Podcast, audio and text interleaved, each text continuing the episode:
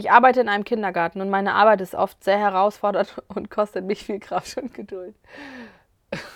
Oh Mann. Ich habe heute einen Gedanken mitgebracht, den ich gerne mit euch teilen möchte. Kennt ihr das? Ihr betet und bittet Gott, euch mit Eigenschaften auszustatten, die ihr für den Tag oder eine ganz bestimmte Situation braucht? Ich habe das lange so gemacht, bis ich darauf gestoßen bin, dass ich das eigentlich gar nicht brauche. Wieso?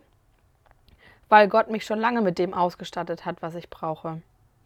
In Galater 5, Vers 22 und 23 schreibt Paulus, Dagegen bringt der Geist Gottes in unserem Leben nur Gutes hervor.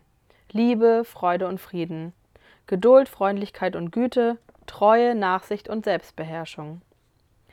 Wenn ich also Gott in mein Leben eingeladen habe und sein Geist in mir lebt, habe ich all das schon und muss ihn gar nicht mehr darum bitten. Was jetzt aber nicht heißt, dass ich dieses Geschenk einfach für selbstverständlich nehmen soll. Man kann es mit jedem anderen Geschenk vergleichen. Es ist nicht nur gute Sitte und Manier, sich bei demjenigen zu bedanken, der einen etwas geschenkt hat, es bedeutet dem anderen mit Wertschätzung und Dankbarkeit zu begegnen. Ein Geschenk ist nie eine Selbstverständlichkeit. Auf der anderen Seite gibt es immer jemanden, der sich in irgendeiner Art und Weise Gedanken gemacht hat. Egal wie groß oder klein das Geschenk ist. Und genauso ist es auch bei Gott. Er will uns mit dem, was er uns schenkt, eine Freude machen. Gott gibt uns so vieles, viel zu viel, um da jetzt genau drauf einzugehen. Aber oft nehmen wir vieles eher als selbstverständlich an. Dieser Gedanke, dass Gott mir all das schon gegeben hat, um was ich ihn gebeten habe, was auch nicht falsch war, hat mich dazu gebracht, ihn jeden Tag aufs Neue dafür zu danken. Das heißt aber nicht, dass ich Gott nur noch für alles danke. Denn in 1. Johannes 5, Vers 15 steht beispielsweise, und weil wir wissen, dass Gott all unsere Gebete hört, dürfen wir sicher sein, dass er uns gibt, worum wir ihn bitten. Es ist, als hätten wir es schon erhalten. Oder in Matthäus 7, Vers 8 steht, denn wer bittet, der bekommt, wer sucht, der findet, und wer anklopft, dem wird geöffnet. Grundsätzlich ist in der Bibel an vielen Stellen die Rede davon, wie Menschen Gott um etwas bitten.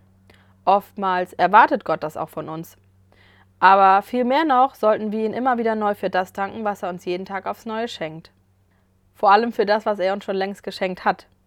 Zum Abschluss möchte ich euch ein Beispiel ganz persönlich von mir erzählen. Ich arbeite in einem Kindergarten und meine Arbeit ist oft sehr herausfordernd und kostet mich viel Kraft und Geduld. Durch meinen neuen Blick auf Gottes Geschenk aus Galater 5 durfte ich erleben, dass Gott mich jeden Tag neu mit all dem ausstattet, was ich brauche.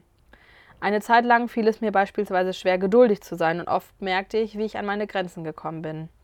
Ich merkte, dass ich nicht die Liebe und Freundlichkeit so geben konnte, wie es Gott eigentlich von mir will und wie ich es von mir wünsche.